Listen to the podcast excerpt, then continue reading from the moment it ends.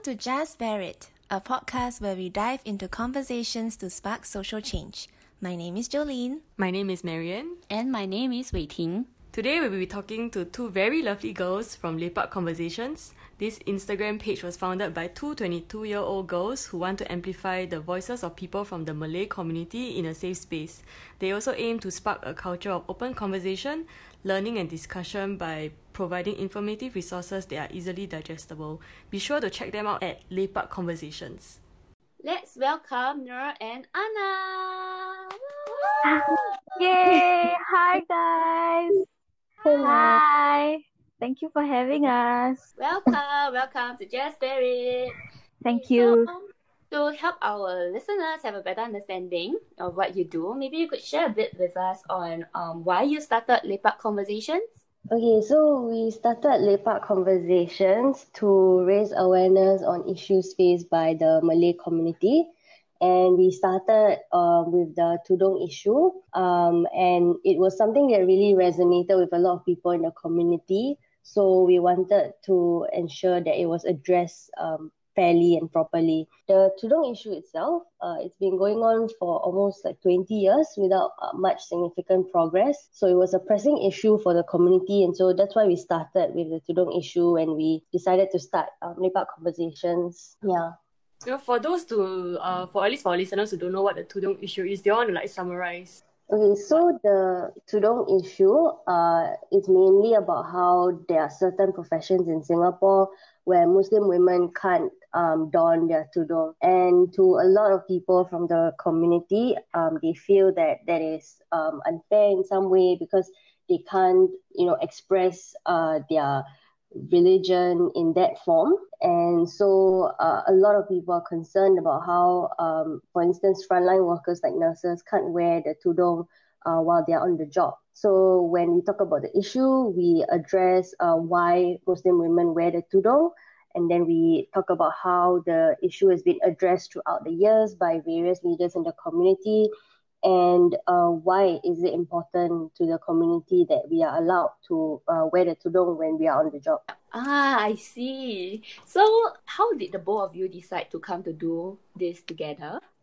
Okay, so I actually had to write an essay for school, and uh, I wanted to make sure that whatever I had written wasn't too harsh or anything, uh, because it was on the topic of the development of Malays in Singapore. So I sent my essay to um, Anna for her to kind of vet through it. Uh, because in the essay, I had um, mentioned an incident where my professor himself, who was going to be grading the paper, had written something quite derogatory about the Malay community. So mm. I wanted to um, address that with him but I wanted to make sure that it wasn't too confrontational in any way. So mm. when I sent um, Anna the essay, she read through it and she read it and she realized that actually these are resources and information that would be useful to um, the public, like to the Malay community. Yeah, so when when I read Noor's essay, I was honestly very shocked by the things I was reading lah, because um you know, there were policies put in place, there were things said by politicians and public figures that paint a very negative stereotype about the Malay community. And as a as a normal Malay person, you know, these are things that I don't know about and I believe not many people know about. And I realized that this is a privilege that Noor and, and me, we also have the privilege to get access to information like this because Noor um, has a lot of opportunities for higher education and she can get access to um, research resources and stuff like that. And so for myself, I'm a graphic designer and I realized that my expert my expertise can help to simplify this information and let everyone in the community get access to the, to this knowledge like, to empower themselves and understand their their place in society. Yeah. Yeah, and also we we kind of realize that whenever whatever is being said comes from a research perspective or an academic point of view people are more likely to accept it as it is because it's seemingly backed up by research so whatever words or assumptions that are in the paper it becomes even more harmful because it's easier for people to internalize such negative things so mm-hmm. while we wanted to give people access to such like informative resources at the same time, we wanted to um, kind of call out or bring to light certain negative things that are being said when such research is done so that uh, we can make sure that when the Malay community they consume this knowledge, they aren't being harmed by it at the same time. Mm, I see. So I've seen your Instagram, of course, and I, Mm-hmm. I urge everyone who's actually listening to this to actually go and take a look. Uh-huh. Yeah, I've seen um the content that you put out there, and it comes from a very analytical and a very very logical point of view, which I personally like because I feel that that actually sheds light on very important issue in a very logical manner, and it's very.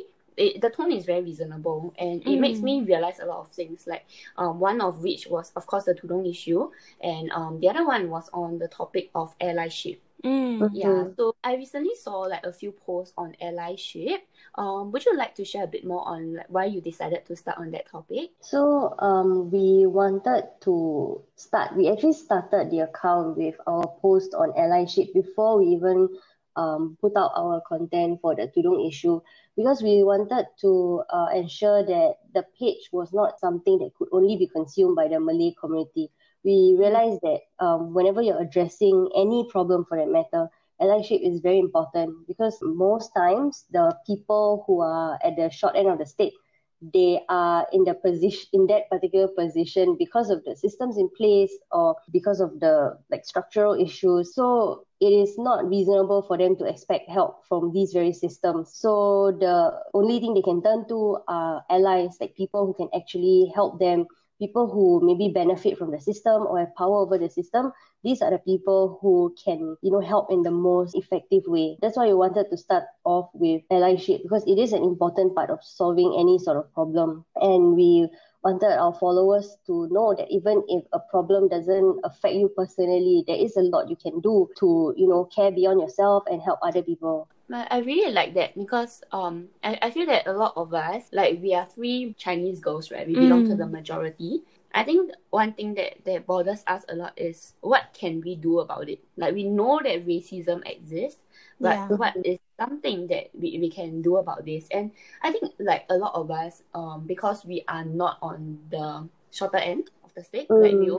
oh like you know like if we do anything also won't help the situation one like let's not like it, it will be fertile lah, like any effort will be fertile so like let's just not do Mm. it but then what we don't realize is that actually by speaking up for someone uh, for a minority at, at, at that point in time could actually help the person a lot. So to help our listeners understand a bit better could you like maybe share a bit from the point of view of someone if let's say like um someone from the majority race actually stood up for you how how does that help your situation? And yeah and, and why does it matter Mm, Mm. okay, I'll I'll share a story of mine in my workplace.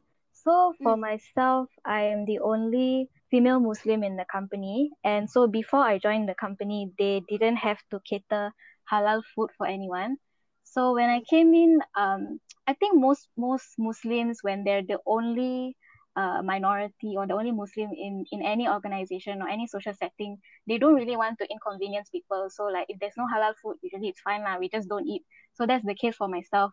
So whenever we have like um office events or gatherings and stuff like that, and there's no halal food, usually I just don't say anything and I just don't eat because I don't want to be an inconvenience. But thankfully, thankfully I have very um understanding colleagues. So they've asked me like why are you not eating? And then when I said, Oh, the food is not halal, then that's when they realized that okay, now we need to accommodate to to, to our Muslim staff. And so it has been made clear that okay, you know, now now the company needs to cater um halal food for me.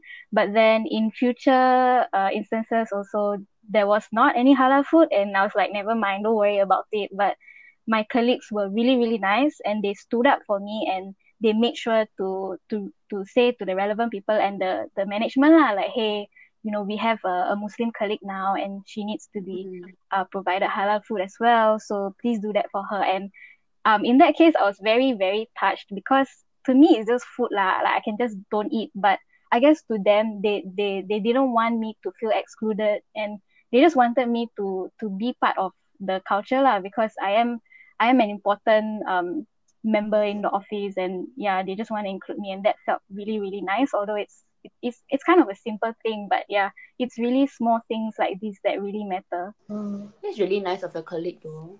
Yes, very nice. Yeah. Yeah, I actually like recently came across a podcast where they talked about allyship and why not more people um, would actually say something or stand up for our friends who who need us. Like how you mentioned, we are the ones who can also really make like a like an impact. Um, and Mm. one of the key points that you know was raised up is that people are people strive to do the the right thing and say the right things and having that fear of being like a like not a good person might actually deter us from saying things or asking questions on how to help it better because we we don't want to make like a mistake and and get backlash or you know. Say yeah say the wrong thing. I heard something which i thought was was gonna be really useful is that instead of striving to be that good person you know the person that would always say the right things and know all the answers to any question we want to be good-ish people where Mhm. it's not that it's a substandard of good. So it's actually better than good because we admit that we don't know all the answers all the time. And at the same time we want to improve we want to learn we want to grow. So knowing that um, we want to strive for that being good-ish people i think that really switch on something in me that like okay i want to ask. I really want to find out more and find out how to be a better ally. And knowing like your example here i think that is great to to actually further dig into it. Do you all have any other instances where perhaps you faced an episode of uh, a racist comment or you know um, a situation? And how would that situation change if someone actually stood up for you or said something? So, um, for me personally, um, I went for an interview for uh, it was just for an intern position. So I went for the interview, and the first thing the person said to me was that, "Oh, it's um very rare that you have a Malay um law student." Uh, I was like, okay, um, I, I guess he's being nice about it. So uh, we talked, and he asked me a lot of uh, quite personal questions. And then at the end of the interview, um, he told me that, oh, actually, our working environment is very um, rowdy, and like I don't think it's suited for you. So yeah, I don't think we can actually take you in. But it was nice chatting with you. So then I realized that the only reason he called me in for an interview was because he thought it was um, rare to have a Malay law student, and he had no intention of hiring me. And yeah, he assumed that um, because I wear the hijab, that I wouldn't be able to um, assimilate or fit in in a very like rowdy, fun work environment. So that felt really horrible because um, it felt like you know um, first of all he he assumed that you know um, it's rare to be like a Mm. successful Malay, and Yeah. then yeah he he called me in just to um you know like put me under a microscope and like find out things about um the Malay community and with no intention of hiring me from the first in the first place. So like I think um in an ideal situation, someone should have instead expressed um joy that there is better representation in the legal industry of like Malays rather than expressing like such shock and surprise because it, that is Mm. insulting, you know, in a way, even though it may not be obvious. And then I think um, you know, hire, deciding to hire or not hire someone based on merit lah, rather than assuming that oh their personality won't like fit in with the company or you know, assuming that um I won't be able to like take the, the crude jokes or whatever just because I wear the tudong. So yeah, that was quite like I'm pretty sure I felt upset for the whole day after the interview. Yeah, I mean they didn't even let you try. Like Like jump to conclusion basically. yeah. I mean usually hiring process there would be like a probation period just to see if the candidate is the right fit for the company and vice versa, right? Like the company is a good fit for the candidate, but Yeah. that wasn't even And it wasn't even given. Mm, yeah. wow, angry Yeah, eh. and yeah, and um, I think that's one of the reasons why we started with the tudong issue as well. So a lot of our followers they send in stories of how they couldn't get the job just because they wear the tudong, and a lot of times when asked, um, okay, why why can't I wear the tudong on the job? They they they say, um, it's because of hygiene reasons or it's because of the uniform. But there are actually like workarounds for this lah. Like for example, for for hygiene issues, um, Mm. there are like disposable uh, tudungs that one can wear in like the healthcare sector and things like that. And and a lot of other countries they actually do allow um uh, Mm. frontliners to wear the tudung. So you know we believe that there are workarounds um for this issue lah. But you know it's it's just very sad that you know people uh, a lot of tudung wearing women they don't get jobs just because they wear the tudung. Yeah. Yeah, I've actually heard someone talk about um, another uh, episode. They talk about rejections in interviews, but I think this has an added layer. How did you manage your emotions after that? Um, so I talked to a few close friends about it, and actually most of my close friends are Chinese. So Mm. um, they were really nice about it. They made sure to, um, you know, tell me that just because I wear the tudong, it doesn't make me a different person. Like that's just um, an added part of my identity. Um, but at the end of the day, it doesn't affect um, my abilities as like a student, as a future lawyer. So they were really good allies. Like they didn't do much except for you know lend a listening ear. But at the at that moment, that was more than I could ever ask for. Yeah. I think that's really interesting because like I mean up to like now I, I, up to maybe one second ago I was thinking that allyship is that you have to stand up for someone at that point in Mm. time when you witness something racist. Um, But Mm. then I think this example is a very good example of what we all can do. Um, even being a listening ear to um, a minority friend who has actually experienced racism or like Mm. it's um like racism in the workplace or whatsoever. I think I think that's really really nice. Um, to, Mm. to that allyship can come in many many different forms. Because I think personally, I, I feel a bit of a struggle in terms of like how Mm. to voice out, how to be a good ally. Um, Mm. because I'm sure, like when I look back, right, when I was reading your content and then and then I look back at it, I realized that there are a lot of instances where I witnessed a racist remark, but I Mm. didn't know what to do at that point in time. Yeah. I think Marian will actually agree with me. I, I think like there are a lot of like times we don't know what to do and what to say. Mm. So mm, maybe you could share with us a bit more on um how to actually do like allyship like properly, what's okay and like what's not okay. Mm, I think the most important thing when it comes to allyship is to um, give um, the person who, who's facing the problem like a chance to tell you about it. And then for you to like properly listen without making it about you. So like when the person is sharing don't try to say things like oh that happened to me too. Like I can relate. Because really at the time like that's really not the best time to go and try to insert yourself into the narrative Mm. so just listen and then um, subsequently you can ask the person, so what can I do to help? I think that's like the most clear cut way of being an ally. Like just ask the person, what can I do to help? More often than not, the person will tell you how you can help. Or if at the time the person feels that there's really nothing much you can do to help, then like I said, just you being there, being willing to listen, that would already make the person feel better. Yeah. There's no Yeah. like really right way of doing it, I think. Yeah, I mm-hmm. think I think as as a minority, we don't always feel comfortable speaking up about instances where we experience racism or microaggressions. So it you know sometimes even though you have a good intention to be an ally, we may not open up about it. You know, in instances like this, it's it's really best to just show your support. And for me personally, in in my company as well, being the only female Muslim, I I I couldn't open up about about my experiences. And and no one was really being biased against me but i guess as a minority you just kind of go around and think like okay there's a certain negative stereotype about me and i don't really want to perpetuate that stereotype so i have to behave well all the time. So and and my i don't think my colleagues would realize that about me as well that that you know i have this this issue as i as i work in the office.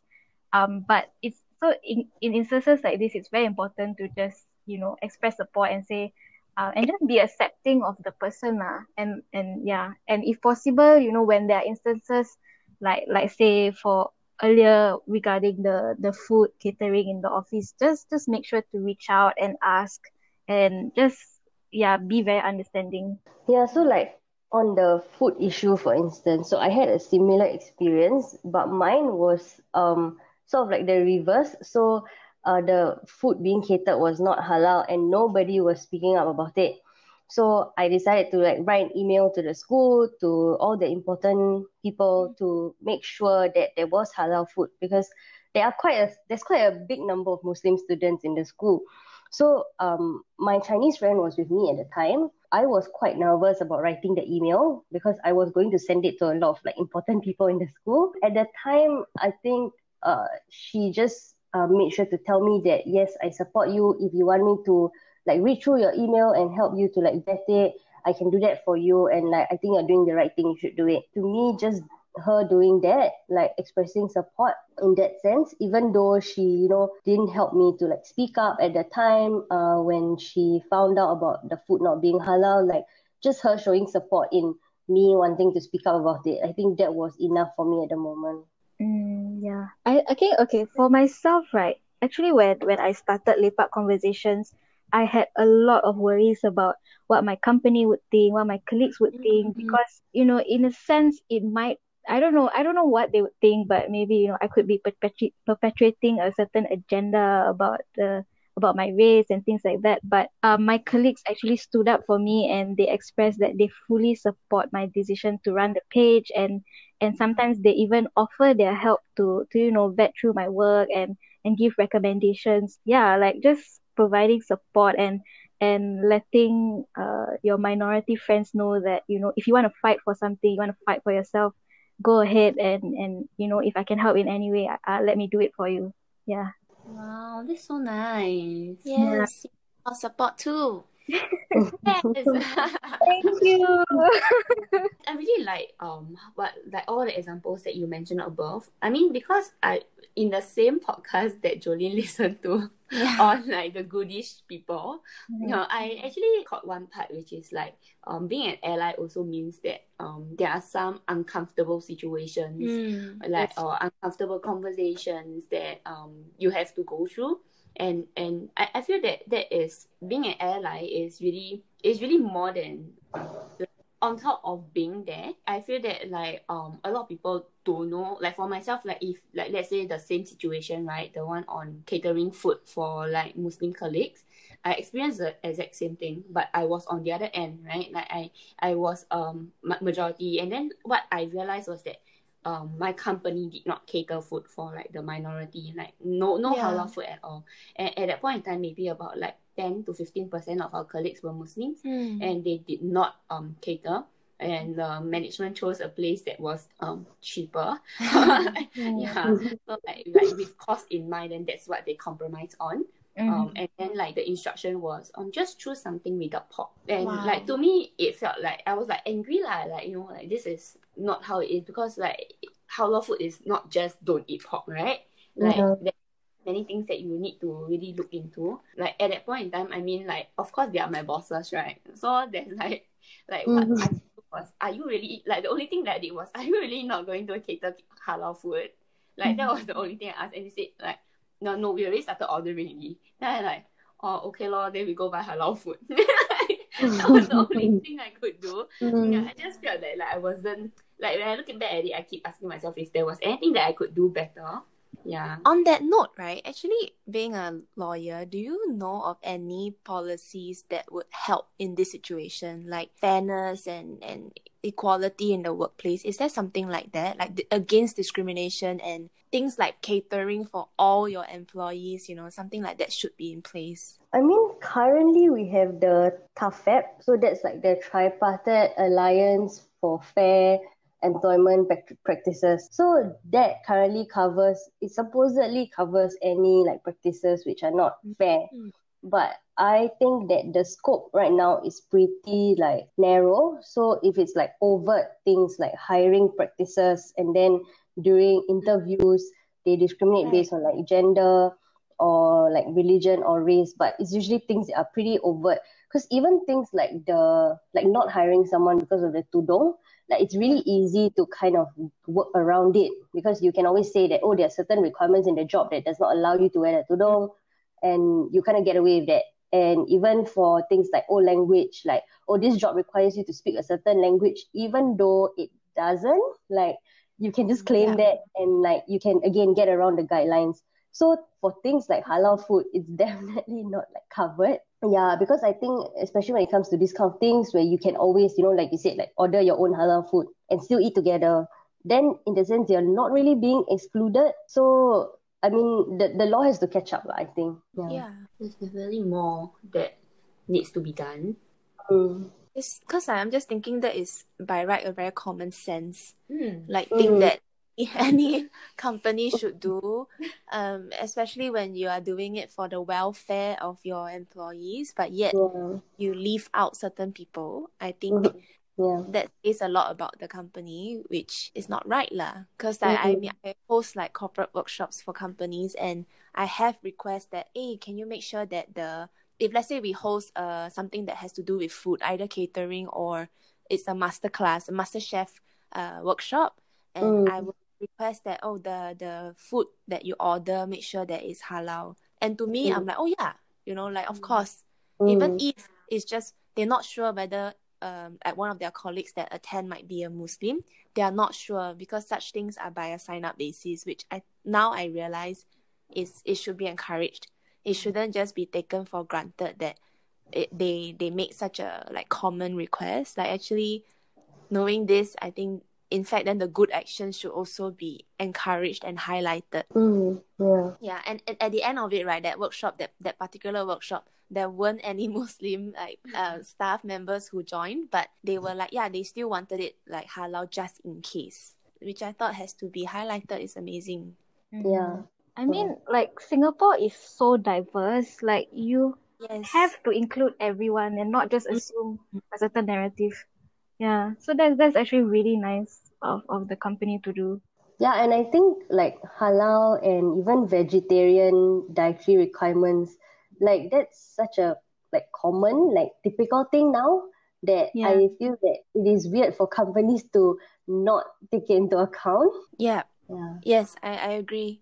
Although I, I do think that people are getting more and more open about like the vegetarian, vegan, gluten free, Yeah. all these kind of requirements, but yet for like basic, you know, respect for Mm. different cultures and races, I think that can be improved. Mm, yeah.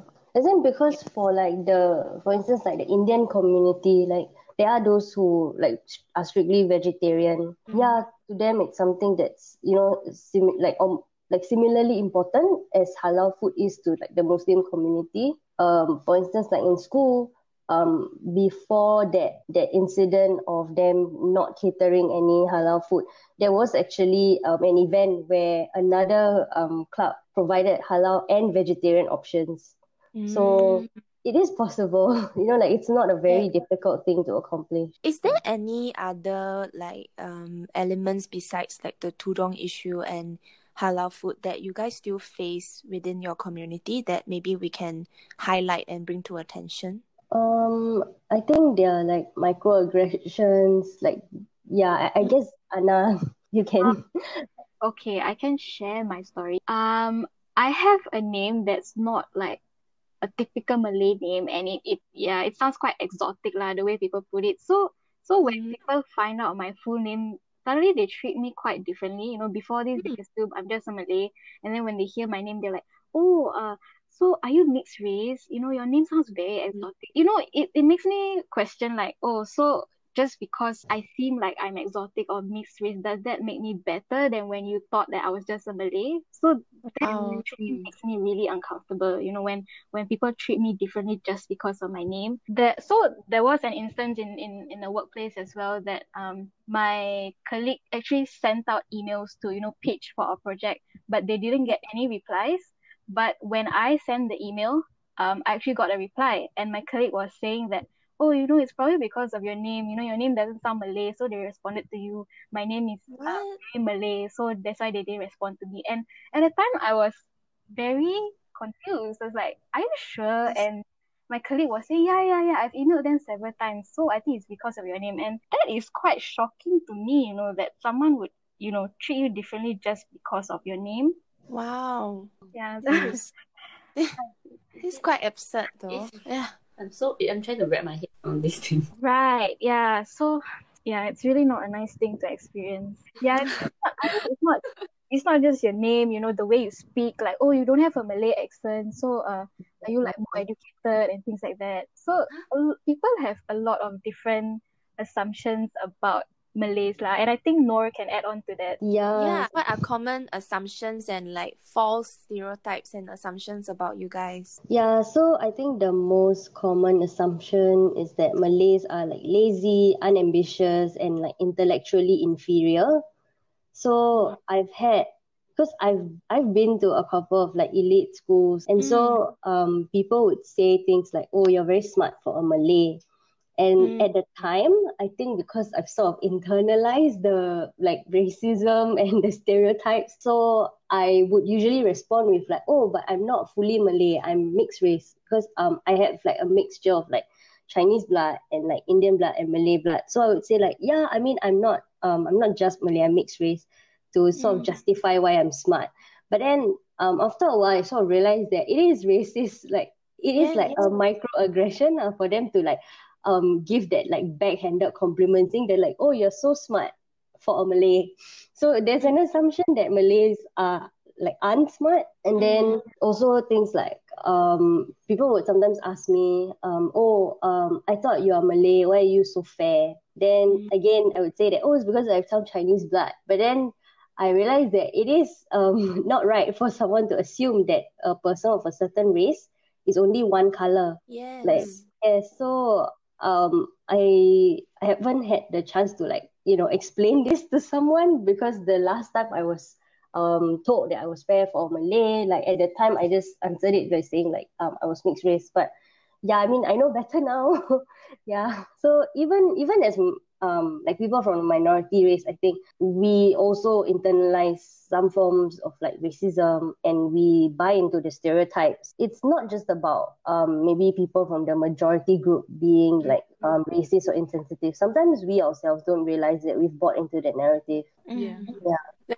Looking back, you know, when when you got this type of comments about your skin, like how would you have reacted differently now? Now that you know you know about all this. Um, I probably would have explained like nicely to the person and ask like, hey, you know, not all Malays are like brown or um of darker skin.